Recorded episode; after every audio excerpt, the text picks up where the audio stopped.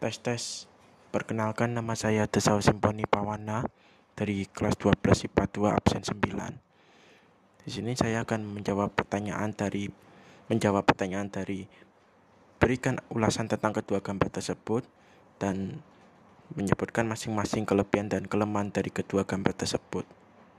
Dari gambar A, A adalah merupakan gambar vektor yang sedangkan gambar B termasuk gambar bitmap. Kelebihan yang gambar A atau vektor yakni objek gambar vektor dapat diubah ukuran dan bentuknya tanpa menurunkan mutu tampilannya. Kedua, menggambarkan dan menyunting bentuk vektor relatif lebih mudah dan menyenangkan. Kekurangan gambar A atau vektor tersebut tidak dapat menghasilkan objek gambar vektor yang prima ketika melakukan konversi objek gambar tersebut dari format bitmap. Gambar vektor tidak beraturan atau pecah-pecah jika dilihat dari dilihat dengan dekat atau zoom dekat.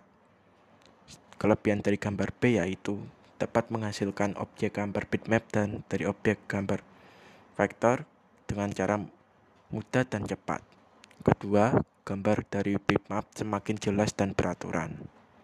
Kekurangan gambar V B atau bitmap tersebut yakni objek gambar tersebut memiliki permasalahan ketika diubah ukurannya khususnya ketika objek gambar diperbesar.